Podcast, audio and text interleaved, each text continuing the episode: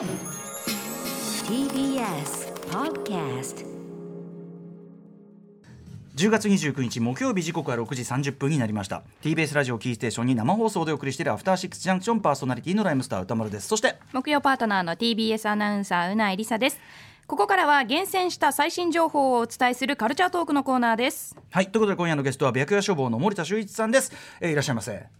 いや久しぶりでもうあなんかなんかま間合いを忘れてしまうぐらいの。なんか今ね、ぎょあの一周ひるんでましたけど、いいやこの8か月ぐらい僕パソコンの画面見ながら喋ってたんで。ね。あのこのコロナウイルスね拡大以降はずっと森田君はあのリモート出演だったんですね。そうなんですよ。なんかね。なんだろう？なんかせさなんか森田君来てる気がしてさっきも打ち合わせの時に「え森田君先月来なかったっけ?」とか言って。そしたら俺もリモートだったんですよ先月は。そうなんですよ、だから今もなんかズーム慣れしすぎちゃってちょっとちょっと今待っちゃいましたね。あ、ズームの、ズームの待ちの間を入れちゃったんだ。なるほどね。いやいやいや、でもまあ、あの、お元気そうで、じゃあ何よりということで。いやもうもうテカテカですもん今日も。え 今日もテカテカですもん。あ元気あの油切ってるっていうね。ありがとうございます。さあということで森田さん。まあおなじみのねマブロンのね今今月扱ってると、あの次に出る部分で扱うまあ曲なんですけど今月はちょっとド級の曲が。これ10年に1回ぐらいのクラシック来ちゃったんじゃないの？っていう。森田君って森田君が言うとちょっと大げさなんじゃねえのって感じもするけど でもすごい名曲来ちゃいましたね。お皆さんで聞きましょう。はい、えー、ということで CM の後ガンガン曲かけていきますアフターシックスジャンクションこの時間はカルチャートークのコーナーです。今夜は白夜処方の森田修一さんにお越しいただいています。改めましてよろしくお願いします。よろしくお願いします。はい、えー、森田修一さんは雑誌ブブカで、えー、私が2000年から連載している私ね、えー、アイドルソング辞表。毎月毎月こんなアイドルソングというかね、まあ、今もう昔とねちょっとアイドルソングという定義そのものも非常に拡散。いい意味でまああの進化しているとありますが。ね。はいえーまあ、アイドル的な、えー、キラキラしたね、えー、曲の数々を、まあ、辞表でねその時その時で表していく「マブロン」という連載、えー、やっておりますが担当編集者私をフックアップしてくださったそしてまあこういうい言ってみればこういうこの場で喋ってるのも森田君がフックアップしてくれたおかげと言っても過言ではない人物でございます。なんか急に言われると戸惑っちゃいますねはい、ただその内面は本当にね、恐ろしい男でございます。いえいえミスターブブカと言われてますけどね。よくも悪くもミスターブブカ。で、まあ毎月ね出ていただいた前回は火曜日ご出演ということで、えーなおかつスタジオは本当に久しぶりということでね。えーということでえっと明日30日金曜日発売のブブカ2020年12月号のマブロンで私が扱った曲を実際に聴いていこうと思います。えっとちょっと前にリニューアルいたしまして曲単位でね5曲選ぶというねスタイルにしておりますが、えー今日はその連載の中で取り上げてるいつも連載で取り上げた順番に結構かけてることが多かったんですけどちょっと今日はですね、あの目玉曲があまりにも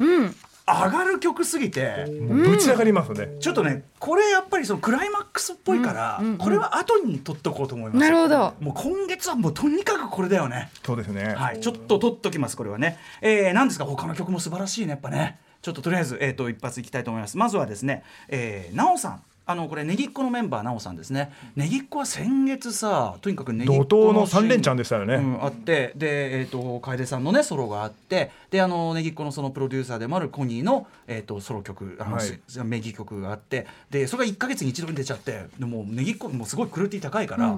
困るよと。他の人の曲扱えなくなっちゃうじゃないかな って言ってたんだけど。そしたら翌月に今度はなおさんの、ね、ソロの、えっとといんですよ。ミニアルバムが来ちゃって。まあ嬉しい悲鳴なんですけどね独占禁止法ですよ 本当に市場を独占するなそうそうそうでこれまあ素晴らししかもねまた聞くとねめちゃくちゃ良くて、やっぱりこれ取り上げないわけにいかないっていうね 勢いだったりするんですよね。えーということでですねえっとまあ、なおさんのですね、えっと、ソロアルバム、ガール、ガールソングスというね、あれでソロアルバム、えっと、まあ、全曲ギフトソングスあギフギフト、ごめんなさい。えっと、ギフトソングス、失礼しました。ギフトソングス。えっと、どれも本当にね、どの曲も良かったですよね、これね。いやもう本当全部いいんですけど。全部いいんですけどということでやはりですね、はい、この連載で選ぶだったらこれなら自分が DJ でかけるなら間違いないこれかなという感じで、えーバンドアパートがねえプロデュースしたもうさすがというしかない感じですね、えーぜひお聴きください。なおで「犬家ミッドナイト」はい、えー、ちょっと途中ですみません。なおさんで「犬家ミッドナイト」もうめちゃくちゃかっこいいですよね。気持ちいいですね、まあ最現在進行型シティポップ、うん。まあ、ミッドテンポファンクチューンというかね。まあいろんなあのかいろんな曲のファンクチューンのミッドテンポファンクのいいところもすごいやりつつでもメロのこのねおしゃれな感じとかやっぱりとうん。日本産のシティポップの良さっていうのもあって。で奈緒さんのこのねすごいあのキュートな歌声も声もやっぱいいんですよね。どうですか宇内さん。うん可愛らしい、うん思わずか無意識に体が。うなえささんはね 一番リズム取っちゃう。一番曜日パートナーで一番踊る人ですからね、確か全然に踊っちゃっていいんですからね。お願いしいますや最後の曲楽しみだな。はい、えー、拳が上がりますよ、うん。はい、えー、なおさんで犬系ミッドナイト、えっ、と、そのミニアルバム、えっ、と、ガールギフ、あ、ごめんなさい、ギフト。ソングスこれも素晴らしいのでぜひどの曲も素晴らしいんでぜひ、えーお聴きいただきたいと思います。続いてはこれあの前回森田君がねこの番あのコーナーやって、その後になんか番組ツイッターで反響あそうなんですよ、番組ののツイッター見てたらこういう曲が好きだったらきっと古畑さんのうこの曲好きだと思うって言って、えーそこになんかちょっとツイッターで書かれてたんですよ、んうん。で気になってすぐ買ってみたら、これがまあ素晴らしかったと、あこれふ古畑さんっていうの古畑さんじゃなくて？古畑さんって読むんですね。古畑愛さんか、えっ、と声優さんなんですね。ラブライブとかにも出てるあ人気声優さんで、人気声優さんで。でこの方がご自身がすごいなんかまあ 80s、えー、きゅあと90年代初頭とかの、まあ、和製シティポップのめちゃめちゃファンというかマニアというか僕もインタビュー読みましたけど、なんかすごいこだわりがねご本人のこだだわりがってジャケットもいかにも当時のシティポップのアルバムって感じの、ね、でしかもその曲も、まあ、いわゆる今 80s シティポップ風って曲が多いけどなんていうかな音像とかももうなんていうの今風にあえてしてないっていうか。そうですね。本当にリアルタイムのそういう曲曲に聞こえるようにちゃんと作ってあってこれ本物のマニアだなっていう感じがしたんだけどでこれあの作曲編曲がね本間明光さんねもうあのまあ数々のあのポルノグラフィティとか。あとビジーとかもねやってましたよね。ね本当に名曲の数々やってます。あの綺麗あらモードのあの編曲でもありますよ。本間明光さんですけど。で作詞は古は古あの古畑さんご自身がやってて。だから、あのなんていうのご本人のすごい強いこだわりっていうのが作品全体のそのトーンとか質とかっていうのを決めてすごくいいものを生んでるっていうのをなんか今のさこういうなんていうの？ガールポップというか、はい。まあキラキラしたアイドル的なポップのなんかいい流れっていうかさそうですね。本人のセンスの良さがそのまま作品の良さにつながってるみたいなうん。感じだと思ったかな僕は。はい。ということで、えーデビューミニアルバム「ムーンライズ」より僕この1曲目も流れた時にあのもうびっくりしますよね。びっくりした。えー何これ？楽しみ楽しみ。は？あ2020みたいな。タイムスリップみたいな感じしました。であのねやっぱりねアニメアニメのなんかオープニングのなんか絵が浮かぶんだよ、その時のね。そうそうそう。80年代風な、お聞きください、栗畑愛さんでシティ。はい、えー、栗畑愛さんでシティお聞きいただいております。すごいでしょうなすさんこれ2020年の曲だと多分。1986年。お店で流れてたら絶対気づかない。ね優先流れて、うん。なんかアニメでさで、まあ、夜が舞台の、うんまあ、キャッツアイじゃないけど、でネオンとあの半島加工ってちょっと後ろからね光ったようなな80なんかその匂いがありますよね。タタタタタって走ってたりね。歌い方とかも今の要するに80年代シティポップの匂いがする今の感じの歌い方じゃなくて、もう当時の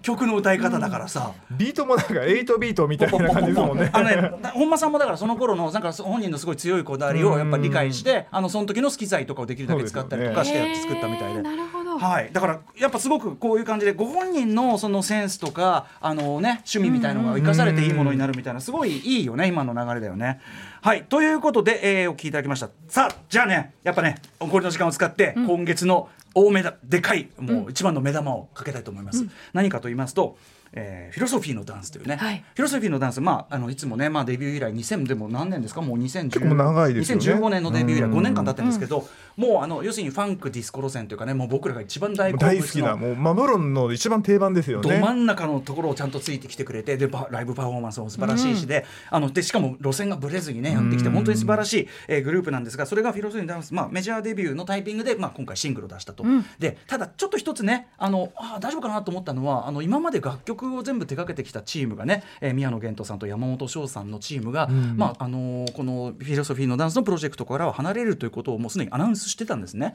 えーまあそのまああの円満にということらしいですけども、だからそのそれでまあやっぱさメジャーデビューのタイミングでちょっと路線変わっちゃったとかさ。そうですねなんかレコード会社に移行が入っちゃうとかだとちょっと不安だなみたいなのをみんな思ってたはずなんですちょっよね。とブレちゃったみたいなのだとやっぱよ、いやそう怖いなってちょっと危惧してたんだけどこの曲が、要は今までのや宮宮野えー宮野源斗さんと、えー山本翔さんの築いてきた音楽的路線というのに完全なリスペクトを払って、そのこれがフィロソフィーのダンスのまさにフィロソフィーだっていうのを一曲に、音も曲もそうだしアレンジもそうだし歌詞もそうだしで全部詰め込んだとてつもない密度の曲が出てきちゃったんだよなんかもうこれアンセムを作りに来たって感じですよね。あのだから俺らの言葉で言うホームランを打てそうそうそう。